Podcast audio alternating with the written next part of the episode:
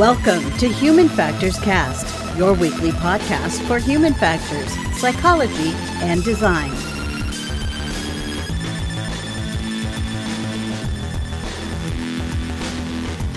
Hi, everyone. It's episode 253. We're recording this live on August 4th. How is it August already? 2022. This is Human Factors Cast.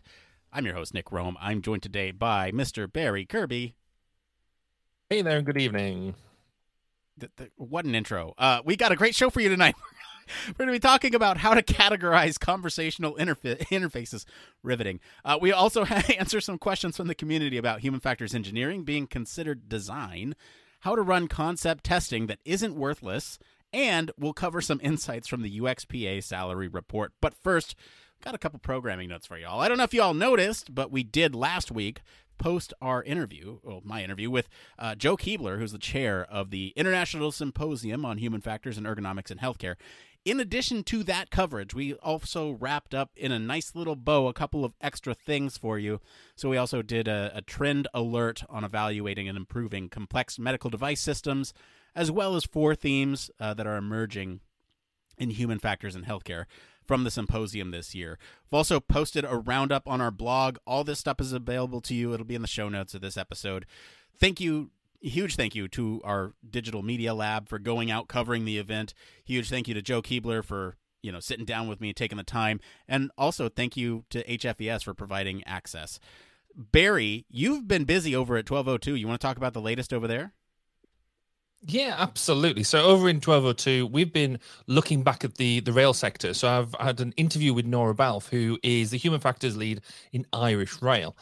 And so Irish Rail has its own uh, share of human factors challenges, and really Nora gave us a real insight into the um, the real practicalities um, of of what that uh, what what um, applying human factors on in a real world scenario really looks like. So she's given us a real insight into not only the breadth of what she gets up to, but really the depth. And she talks a lot about um, so the, the real nitpicky things that really makes her day um, uh, roll and what she really deals with. So really, really interesting and and really good. I encourage everybody to go and listen to that. And then we've got some really interesting topics coming up as well to do with um, um, to do with actually um, publishing in the HF domain, which is going to be fantastic, um, as well as um, a whole range of other things coming up. So we've been, I've been busy. I've been doing some recording, and I've actually got about a month and a half ahead in terms of content, which is rare for me because normally I'm I'm a week by week type of guy. So yeah, get on, come on down and listen to what we've got. All right, thank you for that overview, Barry. Uh, let's go ahead and get into the news.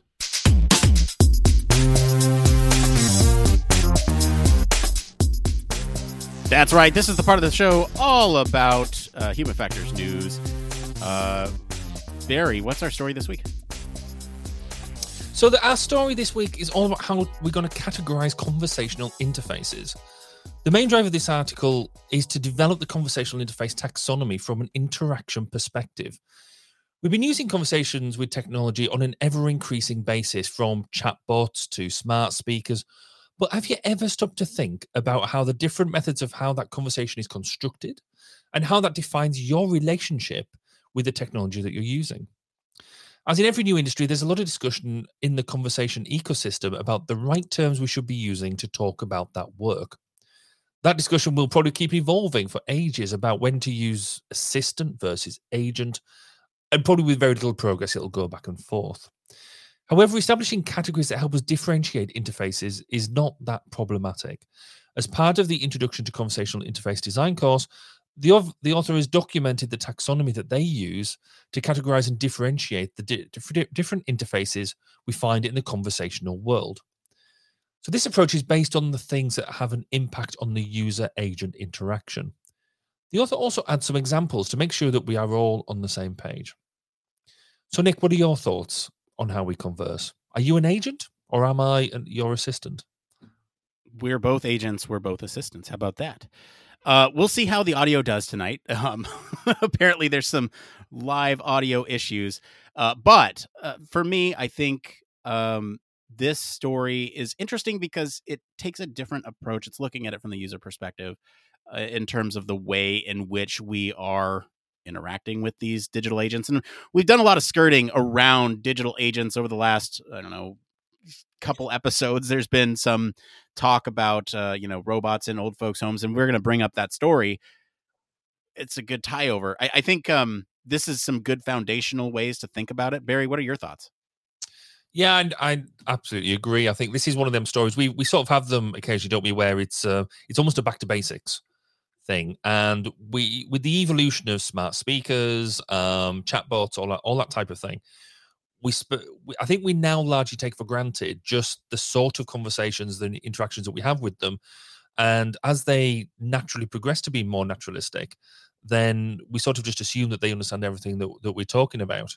Um, Whereas actually, we we do need to get back to basics a bit more. Having been playing around with chatbots and things for a while, you sort of you kind of forget that a lot of them are based on actually fairly simplistic decision trees um, and things like that. And uh, with the implement, implementation of AI and more going to a gen, you know, artificial general intelligence and things, this is got to be some fundamental stuff to help us work with.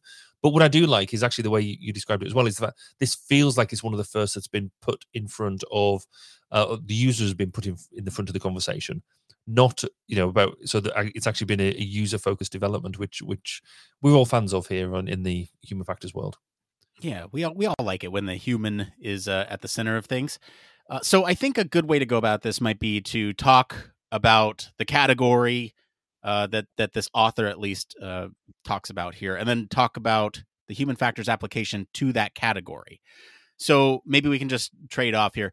The first one here is uh, communicative freedom, right? And this is basically the capability for users to use their own words when interacting with an agent. And so, you know, some examples of this might be um, like natural language processing, like speaking to um, I don't know, speaking to a digital agent uh, when you when you say activate the wake word. I don't want to say it to activate anybody's devices, but there are certain Amazon devices and Google devices that are in everybody's homes that if you say certain key terms, they wake up. Uh, and then you can ask them things and it will try to process the way that you are asking it through your natural language. There's also sort of the um there, there's also that approach, but from a text-based approach where you're um, typing in i want to do x right and you are typing that in and it is parsing your sentence and that is natural language processing the other half of that piece is kind of the the bit with um, choosing a response to a prompt that they give you right and and this is more like click a button right uh, you know what would you like to do and the options are A, B, and C, and you press one of those options, it then populates the conversation with that option. It understands it because it is a direct input that is exactly what it was looking for, and therefore it can move forward with that conversation.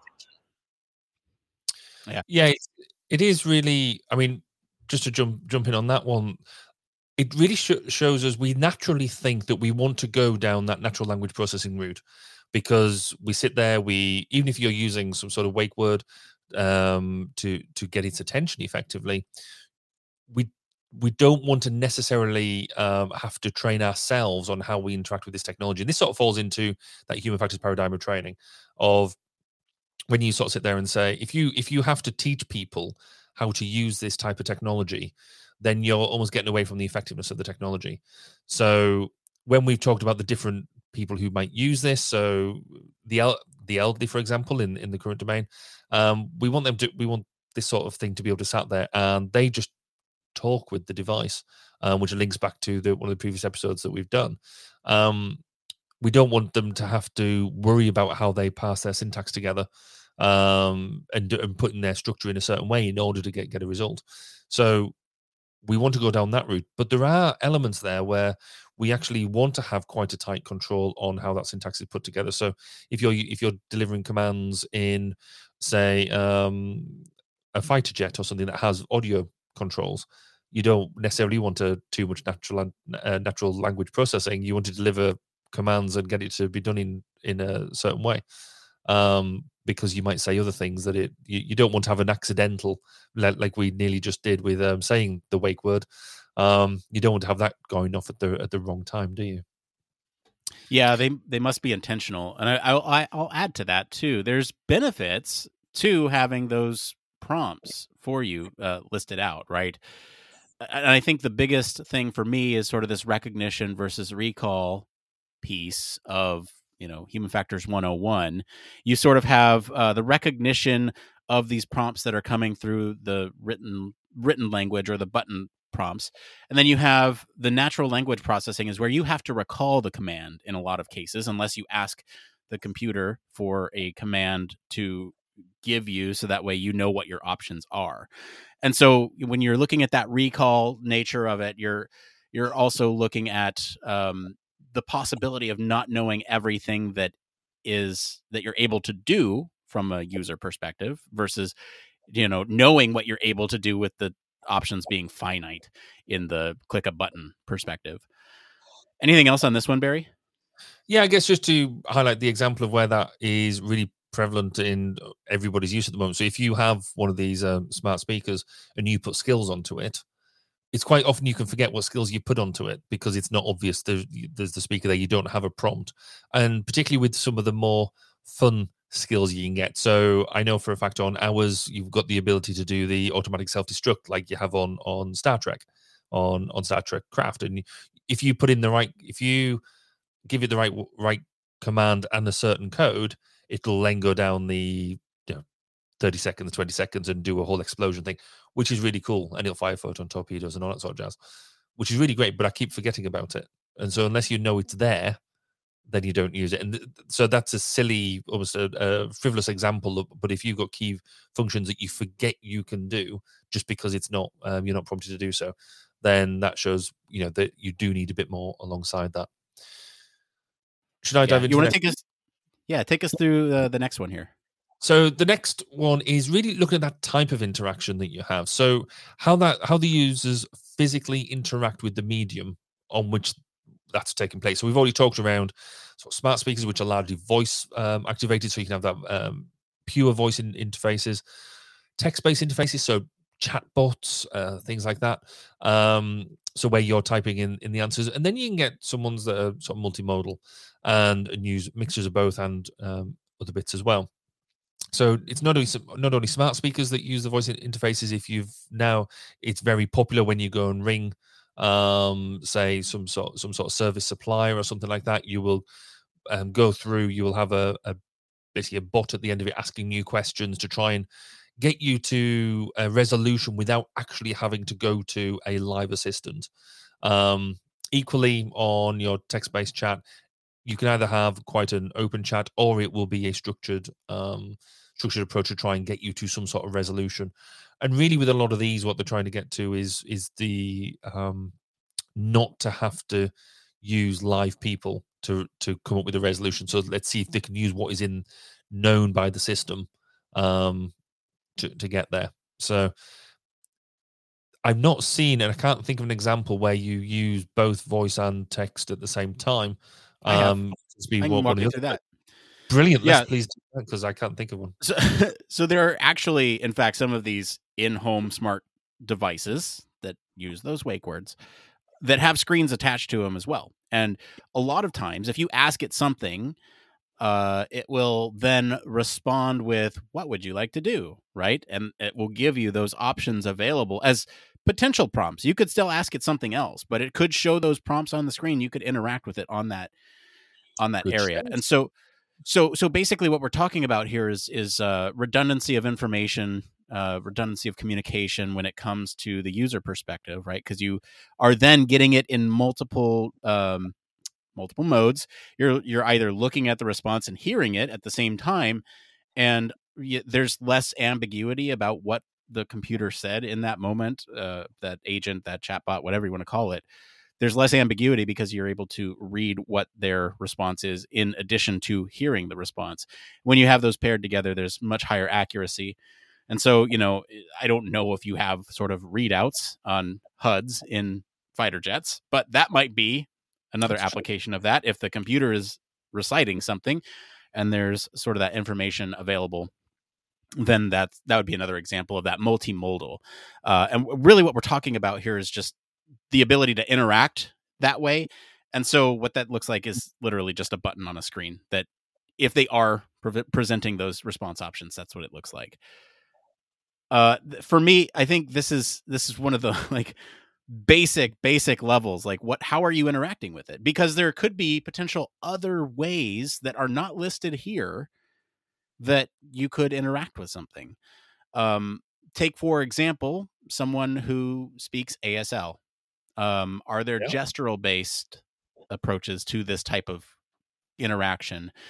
Maybe not a lot of them today but someday it could be a reality and those um there's going to be sort of this whole human factors communication issue of what the ambiguity around some of those um, signs and the intent behind those signs because I know a lot of them can mean different things based on context, where they're located in relation to uh, your body, to your face, all those things. And so, will a system be eventually we'll get to the point where systems are complex enough to understand those but that is another type of interface where you have these gesture based responses um, and i'd imagine there's at least that's that's reading the user's input i don't know how they would communicate back they might just you know provide some text on a screen yep. they there might also be a robot doing that but then like what does that mean right and so there's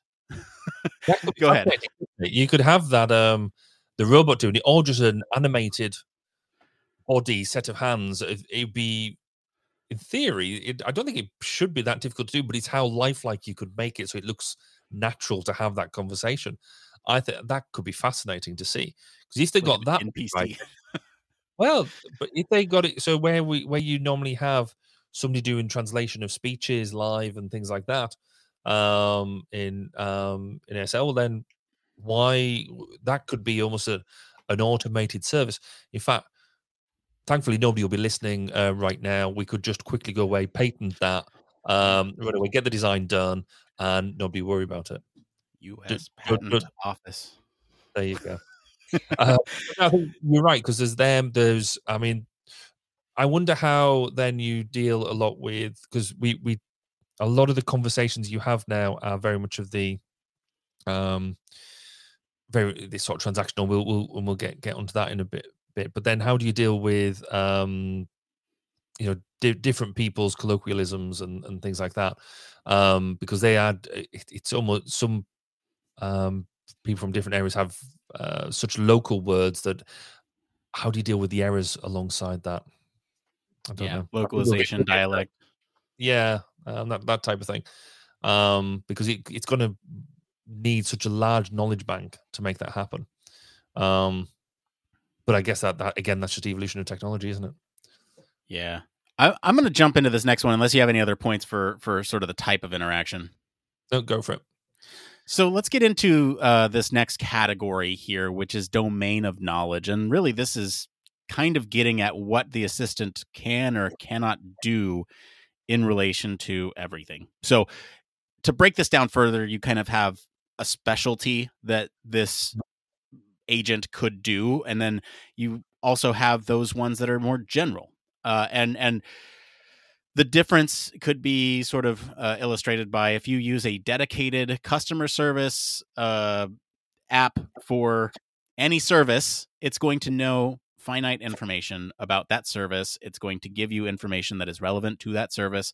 It's not going to have what's the weather like in my part of the world today. Uh, that is more of a generalist type of perspective, right? This is um, scope can be unlimited, although sometimes the the information returned is maybe less uh, of a lesser fidelity, let's say, than than someone like a uh, like some agent, like a specialist might be, right? So you have sort of a specialist who uh, knows every single thing about that topic being customer service for whatever you want to say right uh, customer service for human factors cast our customer service bot knows every single thing you need to know about the podcast where to find all our blog posts where to find all our episodes what episodes we've done but if you were to ask another general one that you might have in your home right now they might you know pull something incorrectly if you were to ask them about AI or chatbots or something like that, right?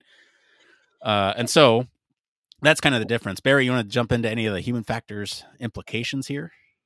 Yeah, so there's some interesting bits around um, understanding the scope of what what the uh, what this conversation is about. Um, so, as you say, with the specialist piece, that gives you a lot. That gives you defined boundaries. You know you're going to talk about that. There's nothing that can be taken in in the abstract sense, um, or in theory, there's nothing that can be taken in the abstract sense. Um, it should all be focused around that subject, which would work for, as you quite rightly say, a whole host of applications. Um, that we we're even talking about things like you know um, artificial mentors um, or AI mentors and and that type of thing. It's all going to be focused around that area, so that would work, but it won't work in every scenario. So we've talked on um, previous episodes about using artificial intelligence to to provide companionship um, to both elderly people and uh, we've we've had our AI girlfriends now. Um, you know, to, to provide to provide that general level of um, chat and discussion, and the AIs involved in them and will take a broad variety of um, of input and be able to recognize the context and, and have them sort of conversations.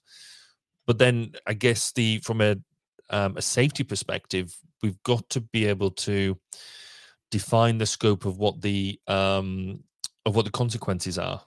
So you don't ideally do you want a generalist a, uh, discussion um, agent um, or assistant to be able to do safety critical um, applications or safety critical actions based on a general conversation, or would you want it nice and tightly scoped around a specialist approach? I suggest the latter rather than the former. You want it mm-hmm. nice, and tightly scoped. But for if you, but if you're sat there and you just want a bit of a general conversation, what's the weather like? What, how am I doing this? Um, when's the bus coming, etc., etc. That's more generalist because the consequences are not so dramatic if it, if it picks up on the wrong keywords. Yeah, or other casual conversations like, "Are you sentient? Do you have feelings?" Um, so, uh, hinting at another story that we did. So, yes, you're right. There's there's sort of um, applications for both. It really is an it depends situation when you need to use a specialist versus a generalist. And I think in a lot of cases, we will know which one we're talking to based on the context in which we are operating. However, I think there are some certain circumstances where you might not be aware that you're talking to a specialist versus a generalist. And so there's going to be some sort of, I guess, indication that's needed to the end user that indicates what you are talking to, right? If you ask a specialist what the weather is like today, it'll say, sorry, I don't understand that input um, in so many words. But then that would be the context for you to say, okay, well, maybe it's not a gen- generalist, maybe it knows more specific knowledge. And I think a lot of times you do have that context. It's explained to you right up front. Hi, my name is Clippy. I'm here to help you with Microsoft Word. Uh, and so you, you know you don't have, uh, you know, Clippy's not going to know the weather. He's going to know what formatting things to help you with. And so it's just a consideration. I think for the most part we're good on that. I think design kind of knows what they're doing with communicating to the user in terms of which one we're talking to. Just a consideration. Do you want to get into this next one unless you have any other thoughts on Clippy? No, well, though I do miss Clippy. Clippy was amazing. Um, he said with a certain degree of sarcasm. Um, so I guess the, to get down and dirty to the engineering to this to a certain extent is where is this assistant hosted? So the ownership of the platform. And the best way to describe this is when we are using the um, the the the, the the the smart speaker that we won't mention because we don't want to, to to start it off. But when we're using that device, most of the data that you provide it on a day-to-day basis is hosted by that company. Um, it's hosted within its servers, etc., etc. Until you start using skills, and there's certain skills obviously there that are hosted by third parties, or so developed by third parties, and the data is owned then within that third party. So, from a fa- from an interface perspective, you perhaps think, well, so what? Who cares? That why why should I be bothered? But when you start then looking at your privacy concerns, I mean, everybody's concerned about now about how their data is being used, um, potentially abused, but actually also how's that data being mined um, for you know in-depth no- knowledge about yourself and about you know uh, how the, the, type of people that you you live with, um, and that and then how that can be used for people to make money out of um, we do get concerned about that. And then you get into the whole privacy concerns. That you're sharing potentially quite personally sensitive data around spending, around the conversations that are going on in the background, and the sort of questions you're asking it, and then fundamentally again cybersecurity. When you're picking up the, the issues around, um, you know, could could your devices be hacked? Could your information be leaked? Depending on where these smart devices are as well. So, whilst it seems a very boring thing compared to some of the other things we talk about, there is some specific human factors engineering there that a, that we need to make users aware of. Um, where is that data being hosted? Where how is it being hosted? And make sure they're buying into um, the potential risks because because I think that's possibly a strong weakness that we have now. Um, in the current development of evolution when you're using skills when you know in when you can't see the differences it's not as obvious when it's written down generally you can see one web page will take you to, to another web page and so then it will bring up another bot or it there is more of an onus to say when you input this data that this data is going to be shared with. So in the obviously in the eu we have gdpr rules um, and the, there is an onus there to tell you that this information is being shared with third parties and where this data is being stored etc etc um, but with the audio versions of this well it's not easy just to put the small print on there is it? It's it's it's a single channel of communication. You can't you can't just lose it.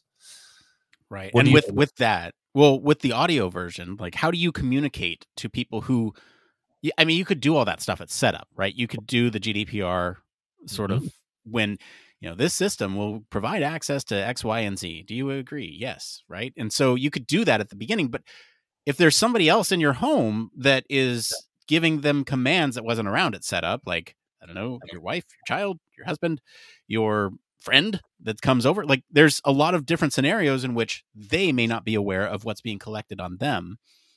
And it's like for this to work responsibly, you can't necessarily do that or uh, you you'd have to do that for each one and that's not practical that no one would use them if you had to do that every time. Yes, I agree.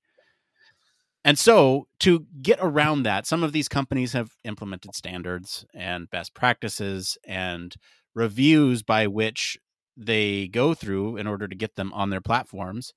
We're talking about the Amazon one in this case, and and Google uh, as well. They have standards that allow them uh, before the, but you also don't have some of that if you do like a homebrew one. If you made your own skill and launched it on your own one at home, there's no review for that because you're testing it in your own home. And so it's up to you, the person, to communicate that information to whoever else might be using it. And that is where it gets a little tricky, right? You build a mm-hmm. skill to collect information on the people that you live with, or you build a skill that I don't know. I built a skill that was would search through our episodes at, at one point, but I mean, like, there's no real privacy concerns with that. so, so, so, I mean, you know, the, there is uh, sort of the understanding that you need to have that information communicated, and I don't know where else we go from here, other than it's a huge cybersecurity issue. Data is really important, and let's keep having that conversation and build into law uh, ways to protect us from that type of abuse. Um, I'm going to get into this next one here. This is kind of the conversation initiative, uh, which is really looking at who is playing the different roles when we're taking turns in a conversation. And so, if you think about this, it could be uh, sort of the reactive versus proactive type of assistant. You have somebody who's reacting to something that you have said. This is an assistant where you say, wake word, wake word, uh, I would like to uh, have a sandwich delivered to my house. Um, and so then it will say, okay, from where? What would you like on it? Right. And it is reactive to your command. Then you have a proactive uh, thing where it's kind of giving you options ahead of time based on, I don't know, context, but you are not initiating that conversation. This is very much like when you visit a website and say, Hi, my name is whatever. I'm a bot here to help you out. Is there anything that we can help you out with? That is one of those sort of proactive situations. And so there's very different instances in which you might want to use both of those. A proactive one would be a very good thing to have when you don't know that something is present. If you can't see that there is sort of a uh, a device that is collecting your information, you might want to say, "Hey, did you know that you could do this?" Uh, and so that might be one instance, right? The the reactive is also one of those interesting ones where if you just spout something out and you didn't know something was listening and it reacts to that, then that's a very different sort of situation. I don't know, Barry. Barry what, what are your thoughts on this conversation initiative category? No, there's a this almost for me gets to the heart of where these conversations go, where this conversation technology is, is driving. Because at the moment we are very set on wake words and and then delivering commands. But actually, in, and we have spoken about this before. In, there's going to be environments where we want a bit of proactiveness. We want a bit of um, nudging. We want a bit of um, understanding about where we go. So, in the healthcare domain, um, particularly with say with elderly people, where we've talked about loneliness, you know, at certain times of the day, we want the um, the the the speaker, the, the, the system to just pipe up and say, "Well, how are you? What what you're doing? Uh, um, how are you feeling today? Uh, have you taken your meds? You know that you know that them sort of things about helping um, you provide prompts and understanding what's going on. And if we get it to the point where it's a good or much better in a contextual nature, so using you know you, we now get the doorbells with the cameras in, and so actually given a really good um warning of there's somebody about to come to your door. It looks like um, like grocery delivery. Um, you may want to start getting up now because if you're infirm, you might want to start get, getting up now, or start putting a putting a, a, warning out there that you are coming to the door. We just need you just need to take a bit of time, and so starting putting some of these technologies together and, and making them really work. It's going to be quite interesting to see how this this goes out because this um, it's this idea about um, is it an assistant or is it an agent? Is it something that is there to be told what to do, or is it something to be collaborative? Which really gets to the heart of what the initial um, article was was trying to get to. So, it, I guess this idea kind of gets get really gets to the heart of that. Is there anything else you've got to say around around this, or do, should we jump into the next one? If this is the heart, then no, I don't have anything. No, I do. I do have just a couple points that I think can be tied into some of the other stuff that we're going to be talking about here, and maybe we skip over a lot of the detail of the next couple uh, just for time. But the one point I'll make here in terms of conversation initiative, you did mention that sort of in some certain stances. I, I, I do want to mention that this is healthcare application. This is the loneliness. This is suggesting people getting care when perhaps they uh they need it. I'm not going to rehash that whole argument. Go listen to that episode if you'd like. Um, but that is one application. We can think about that application as it term uh, as it relates to goals as well, which is kind of the next category. And this is kind of the focus of the conversation here.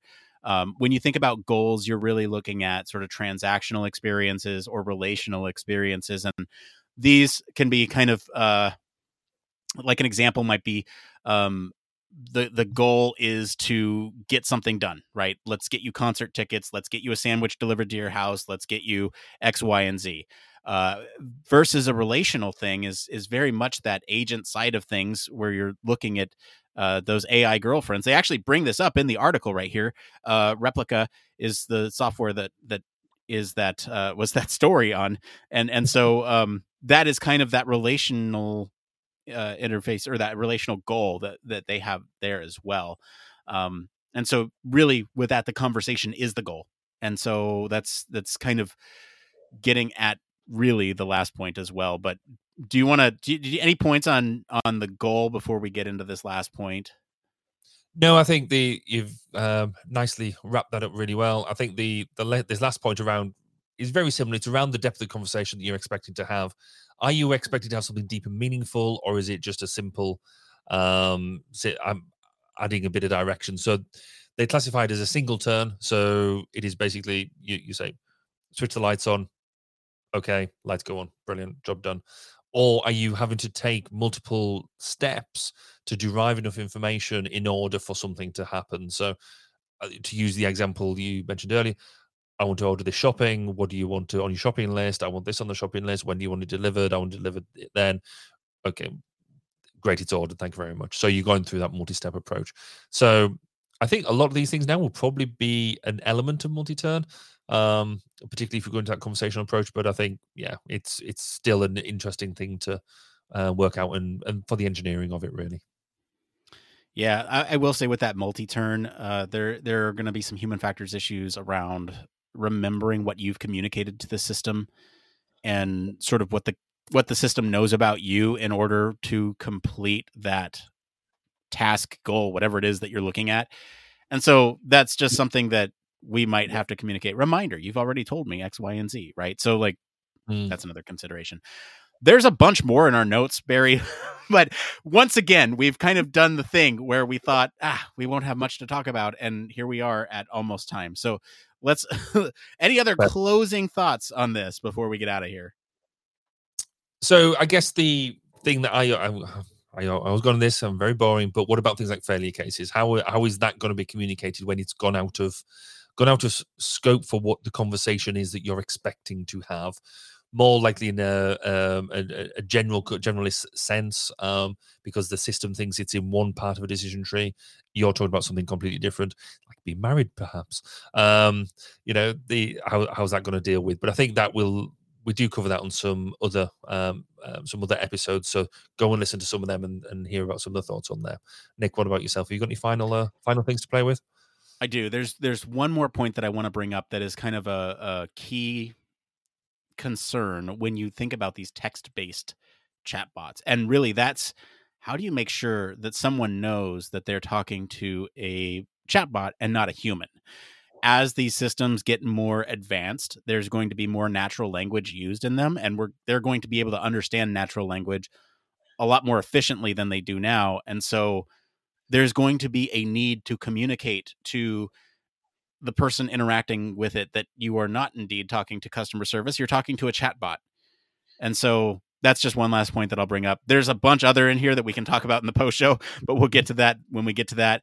Uh, thank huge thank you as always to our patrons for selecting our topic, and a huge thank you over to our friends over at UX Collective for our news story this week. If you want to follow along, we do post the links to the original articles on our weekly roundups and our blog. You can also join us on Discord for more discussion about these stories and much more. We're going to take a quick break, and we'll be back to see what's going on in the human factors community right after this. Human Factors Cast brings you the best in human factors news, interviews, conference coverage, and overall fun conversations into each and every episode we produce. But we can't do it without you. The Human Factors Cast network is 100% listener supported. All the funds that go into running the show come from our listeners. Our patrons are our priority, and we want to ensure we're giving back to you for supporting us. Pledges start at just $1 per month and include rewards like access to our weekly Q&As with the hosts, personalized professional reviews, and Human Factors Minute, a Patreon-only weekly podcast where the hosts break down unique, obscure, and interesting human factors topics in just 1 minute. Patreon rewards are always evolving, so stop by patreon.com slash humanfactorscast to see what support level may be right for you. Thank you, and remember, it depends. Yes, huge thank you as always to our patrons. We especially want to thank our honorary Human Factors Cast staff patron, Michelle Tripp. Uh, we have a couple extra notes here. Did you know that we have a merch store? This is written by our treasurer. Uh, did you know that we have a merch store? Some neat designs over there that include It Depends shirts, the show logo on hoodies, like I'm not wearing tonight. It's hot. It's summer. Why would you write that? Uh, other cool designs. There we go. That's summary uh, based on in human factors culture like i'm going to human factors the uh, beep out of this uh, if you want to if you want to support the show look good doing it we do have a merch store and you can always do things over there uh, our pride logos on there too which is actually really cool and forever all proceeds of that will go towards the trevor project so let's get into this last part of the show uh, that we like to call It came from. It came from. Let's switch gears, get to It Came From. This is the part of the show where we search all over the internet to bring you topics that the community is talking about. Anything is fair game. Uh, if you find any of these answers useful, give us a like wherever you're watching or listening to help other people find this stuff. We got three tonight. First one up here is by uh, Emma Anderisa. Em- Emma Ander Ika? Emma Anderica? I'm so sorry. butchered that. Uh, they say, is human factors engineering design? I currently work in UX and love the design aspect, but I'm interested in getting away from purely digital experiences. Is human factors engineering about just evaluation and research, or do human factors engineers design as well? P.S. I'm still early on in my UX career. Forgive me if uh, for any lack of understanding. Barry, in your opinion, is human factors engineering design or do you do design in human factors engineering Oh, we do it all. So yes, you get you get in the human factors engineering side is very much the the the physical component as much as the digital component. It isn't all just UI and and um, fancy groupings of nice bits of text. It's about the um that that the hard element you know can where is it? Can you reach it? Can is it too heavy? Is it too light? Is it big enough to uh, does it have the right hand grips? Is it a two person lift? Is it um situated in the right anthropometric uh, place to admit for the anthropometrics of the user? That's easy for everyone else to say. Um yeah it's you get involved in literally everything that you possibly want to. Um as and then you've also got the it's not just the physical aspects you've if you project management is your thing that that gets involved into it as well because it's how you schedule how you engage with um, project teams it's how you um, encourage software engineers hardware engineers and every other type of engineer that uh, that users are a thing and they should be considered in all aspects of what they're doing. So human factors engineering is the coolest place to be. None of this ux nonsense. No, you, engineering is is yeah so did did I sell it well enough? Was that good? You sold it. You sold it, Barry. I think so. So yes, uh, it is. However, I can see where there's sort of a disconnect. In some places, they will separate the research from the design, and that's okay. That's how those companies operate.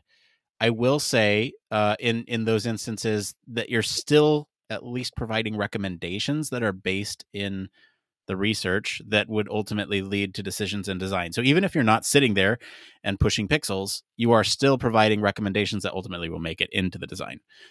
That is, I think, where this separation is coming. But yes, there's a whole subfield. I ergonomics is like a in my mind, ergonomics and human factors live at the same level. It's all the same thing. You're just doing it in different domains ergonomics is all about that in in terms of the physical aspect of it. I mean you're right you could do user research um, but then you also need to provide those recommendations for the physical aspect of things as well. So you need to be able to say like barry said he just listed off a bunch of them hand grips one person lift two person lift.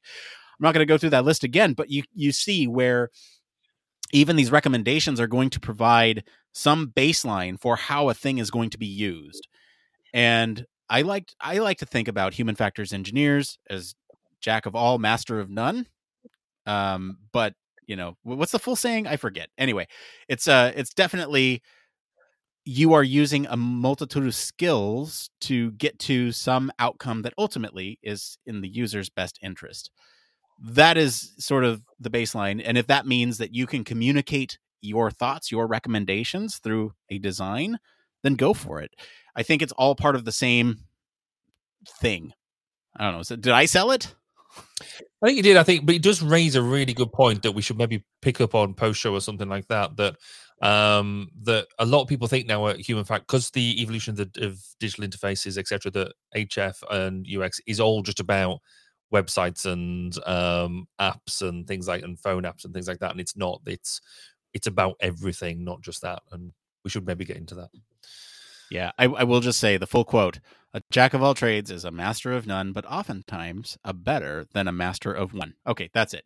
Uh, let, us get into this next one here. This one is uh, by Choice Ad 968 on UX Research subreddit.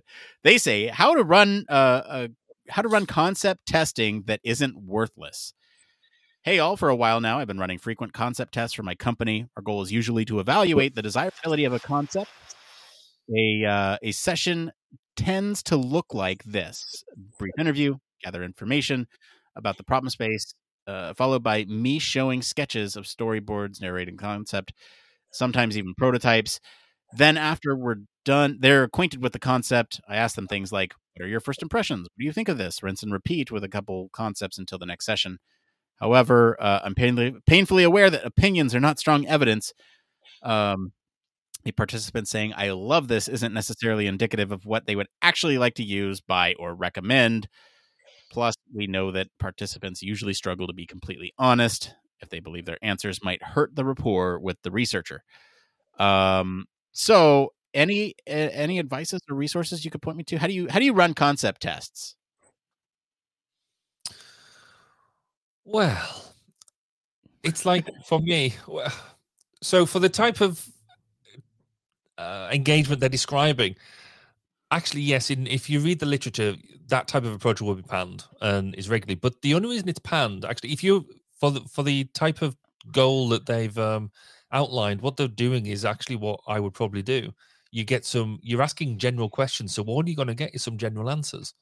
Um, if you're just wanting that warm, fuzzy feel, or uh, and the I sort of call it the aura of the project of the product, you ask some general questions and you get some stuff back. What you're missing is the fact that you don't know what it is you're asking and what it is you're trying to pin down. So if you've got your the, main reason to conduct um, engagement testing and things like that is you either want um, affirmation, uh, confirmation that what you're doing is the right way, so you can actually you will you should have an idea about the type of elements that you're concerned about, hone in on them make sure we get some get some answers about out of them.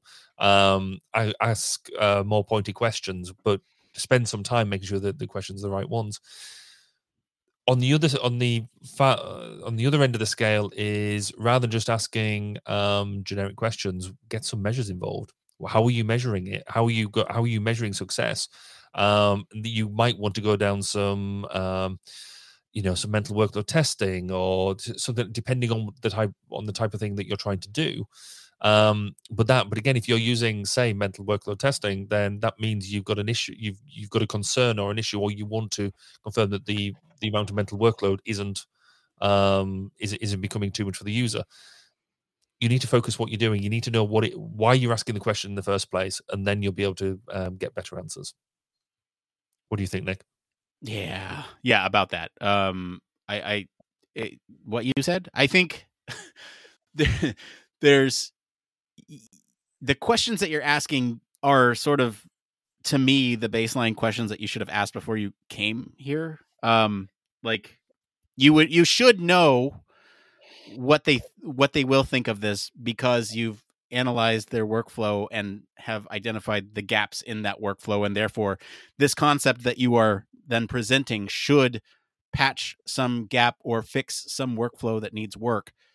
That's how I view it, at least when I look at uh, concept testing. You could also think of it as an entirely new sector of uh, a domain or something that you're looking at that you genu- generally don't have any knowledge of. And if that's the case, then you shouldn't be bringing concepts in terms of like, I don't know, it, it seems like prototypes is, is something that they mentioned, sketches, storyboards. Shouldn't be bringing any of that. It should be more general in nature to figure out if this is even something that you should move forward with the sketches or storyboards to begin with. Um, and so to me, yes, it's more broad in nature when you're looking at a new sector. But if you have done sort of some preliminary research like that broad investigation, you should know what generally they will think of it. And so then you're more looking at, I don't know, like a usability test or something um, and so the other point I'll make is that yes, Barry, you you mentioned that there's measurements involved. Uh, a lot of times you should bring some measurements. Um, I think that is that is a good way to get some objective feedback, send it out to a lot of people, see you know what people are thinking about in terms of where to go in sectors. I don't know. There's a, a bunch of different ways to go about it and uh, I, I unfortunately don't think that this is the right way. I think this is um, you, you, get it the workflow first before you start asking for feedback on concepts, uh, because ideally it should patch that workflow. Mm-hmm. Any other closing thoughts? I feel like I was a little harsh there. I, so yes and no. I mean, it, it is one of these things. You, it, it is tempting to go down the concept phase early and think that you need to get um really deep into it. But as you say, if you're you should be presenting more than one concept. Um, and particularly, I mean, I do this a lot if I'm in in a new domain, if I'm if I'm uncomfortable, because I I sometimes just going in and doing and doing a discovery where you're, you know, tell me about tell me about everything. You're generally going to do discover what I, in my experience I do a discovery phase, and then I'll come back with some concepts to, like I said, patch some holes. I know that the concept are going to patch some holes because I'm quite frankly good at what I do. But what I'm trying to look at is to say, right, these are the way I patch that hole, but how does that patch fit in the fit in the wider ecosystem what other problems does that now throw up and i use it as a tool for me to better understand mm-hmm.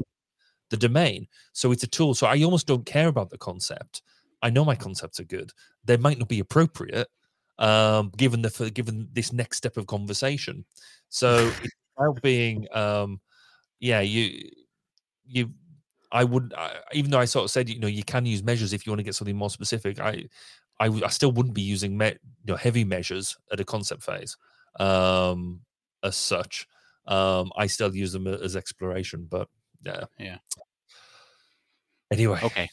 Enough of my ego. Should we, should we get to the big one? this one, so this one's a, a, question that we get often, I would say, behind the scenes, but we don't necessarily answer it um, enough on the show. I feel, and so this is somebody has posted a TLDR on uh, the user experience subreddit for UXPA salary insights. This is by WGX Zero. So again, this is looking at UXPA salary insights. They say, I thought I'd pull out some interesting details from the PDF so you don't have to. Really, there's no. Uh, let's just go through these one by one. Median salary of everybody, all respondents, 109,000. Uh, this is all US dollars. Maybe Barry can do the conversion. We will talk about UK numbers here in a second. Median salary for US only is 127,000. Uh, when you're looking at the median salary of UK, we're looking at 78,000 US and 64,000 pounds. When you are looking at entry level roles, we're looking at about 75,000. When you're looking at mid level roles, you're looking at about 128,000. Senior level roles, about 140,000. Bachelor's degree versus master's degree in difference in median salary is about 5,000. Okay, that's a lot of numbers. Uh, mm like I said, we'll have we'll have the link to this TLDR in the show notes, so you can go and check out the original post for the exact numbers. Um, hopefully, if you were listening, you kind of were picking up on where you fit in all that, and to see if where you're at. And I think this is really important to communicate because if uh, if you know sort of what other people are getting paid and you know sort of what your worth is, then you are more likely to request that at your next uh, venture or even at your current venture to sort of help equalize that, um, especially for maybe folks who don't get paid uh, as much as the white male dollar. We'll just say that. Barry, what are your thoughts on this? Is this fairly accurate uh, from the UK perspective? Uh, are you moving to the US anytime soon? Well, if I could move out for, for just a salary, but come back to the UK for my healthcare and mm. um, you know um, the, the the things that, that that we get that are quite nice, I could live with that. It's interesting because I've uh, obviously you said that the uh, I have no idea the, the the US that's just like sort of like play money for me. Um, it, it's it's dollar money. Um, but the 64k for obviously median median salary UK. Uh, it's interesting what averages you um different types of average, average you use because I've just done a, a quick search um, around average salaries and it depends, I guess, to a certain extent. Where does human factors or ergonomists start and end? Because I've got so I pulled up one figure for, for example, that the average human factors engineer and ergonomist salary in the UK is eighty five thousand pounds, um, or eighty five a quarter. And you're like, really? But the range it says here goes from twenty seven thousand all the way to one hundred fifty six thousand which is fine. So that's one one um, view. But then another view is actually the average salary for a human factors specialist is 44 or just under 45,000. So there's clearly lots of numbers to be bandied around. I think the part of the problem with this in the UK is the number of human factors practitioners who class themselves as human factor, factors practitioners is relatively small. It's we are a, a small pool of excellent people. Um, whereas you compare to other types of engineers and things like that and much bigger pools but also where you might still consider yourself a human factors practitioner all the way through your career. So if you go, you if you stay in that human factors domain and you go all the way up and stay within that technical craft, then you finish as a senior manager or, or whatever um, and stay in that. But if you've been a human factors practitioner, what is quite common is for a lot of people to be human factors trained, but then skew off into another domain um, so they're not necessarily doing human factors; they're employing human mm-hmm. factors skills, but they've got a different title. So technically, they're not human factors practitioners anymore, but they're just really good. They've they've they've transferred them skills really really well because they do transfer really well. So maybe that that affects it as well. So um, I think pointing at one, the I have a problem with median salary. I think where where what is a really good mm. figure is the entry level, mid level, and senior roles because that gives you that they're useful numbers. So when you're going in and, and trying to pitch for a job, Um, at least you've your expectation is reasonable. Um, I've got no problem with people coming and saying, right, I want a job and I want 140k for even though I've only just graduated. Um, at least at least having these out there, you, you can you can try that. I'll I'll say no. Um, but at least you know, you've given it a shot. And um, what what the worst is, possibly worse is you you've got some really good skills and you come in and say, well, actually, I um, I um I want to I, I want a salary of 78k, but actually you're probably worth 140 or uh, at that mm-hmm. level. Um, getting it right. So we do need to talk about it more. The whole bottling down of of um, salary it's, it's treated as a as a as a dirty discussion, and it should taboo. Be. Yeah, I will say, you know, the other the other piece of this puzzle that is sort of muddied, I would say, is that you have user researcher being 61% of the respondents. Mm. Uh, and then be, you know, below that you have user experience designer uh at 45, which those numbers are already not adding up, so I don't know where what is anyway. Um so oh they were selected multiple titles okay. User researcher uh user experience designer interaction designer and so i think when you like even look at the difference between research and design there's quite a difference in some cases. Anyway we should move on uh because we got one more thing. Barry this needs no introduction. What is your one more thing this week so my one more thing is um, I was on holiday last week. We were on holiday last week. It was great. But a weird thing happened for me where I was um, on a first full day of camping. Normally, if I'm um, if I have a nap during the day, I can't sleep at night. No, it's just, it's just it's like a law. If I fall asleep on the sofa, that's my nighttime ruined. I had the, on the Wednesday we went camping. Woke up in the morning later than I usually do, which was fantastic. I then had a. I was like, I'm feeling a bit tired. Midday, so about eleven o'clock in, in the morning. I then had had an hour's sleep. Woke up for lunch, then about two o'clock, fell back asleep again until five, woke up, had food, and I was like, oh, well, I'm clearly not going to sleep tonight because I've just, I'm not only napped once, I've napped twice. Nine o'clock, I was back in bed, asleep, slept through to the next day. I haven't had that since I was probably about five years old. Um, it was amazing. I had a lot of sleep that day, it, and that evening, uh, sorry, the next morning, I was buzzing. It was brilliant. Oh, oh I wish I wish I could have your energy.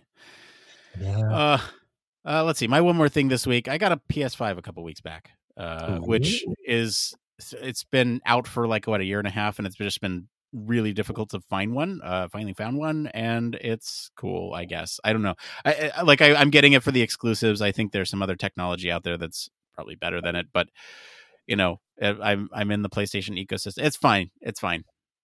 Uh, you're not missing much, I guess, for those who don't have it yet. Um, anyway, I have a PS5 add me. I don't know. Talk to me on Discord. And that's it for today, everyone. If you like this episode and uh, enjoy some of the conversation, I guess around uh, AI that can chat with you, I guess there's a couple things you can do. Right there's the the episode 249. Uh, let's talk about Google sentient AI. And then there's also the one where we talked about uh, putting robots into old people's homes. That was uh, 251. Comment wherever you're listening with what you think of the story this week. For more in depth discussion, you can always join us on our Discord community. Follow our official website, sign up for our newsletter, stay up to date with all the latest Human Factors news. If you like what you hear, you want to support the show, there's a couple things you can do. One, you can leave us a five star review. That's free for you to do. Two, you can tell us, uh, tell your friends about us. That is also free for you to do. If you want to throw money at us, you consider supporting us on Patreon. That'll uh, that'll get you access to Human Factors Minute, which is something we put a lot of time and effort into. As always, uh, links to all of our socials and our website are in the description of this episode. Mr. Barry Kirby, thank you for being on the show today. Where can our listeners go and find you if they want to talk to you about uh, getting in touch with that digital Barry Kirby you brought up a couple months ago? If you want to go and talk to Digital Barry, then you can find me on Twitter at Baz underscore K and across other social media. Or if you want to hear some, some of the interviews we've been up to that we mentioned at the top of the show, then find me at 1202 The Human Factors Podcast, which is at 1202podcast.com.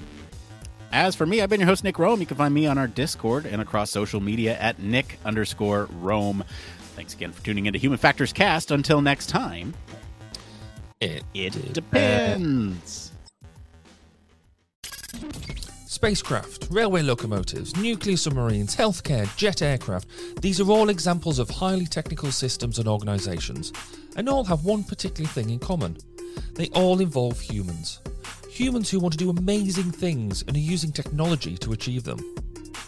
they all have something else in common. They have amazing people ensuring that the users who are involved can do what they need to do, are safe when they do so, and have the optimum user experience. These people are human factors practitioners, and on 1202, the Human Factors podcast, they talk to me, Barry Kirby, about what they do, sharing their career paths, highlighting their ideas and best practices, and fundamentally raising awareness of our discipline. Find us on 1202podcast.com, on social media, and on your favourite podcast directory, because it's more than just common sense.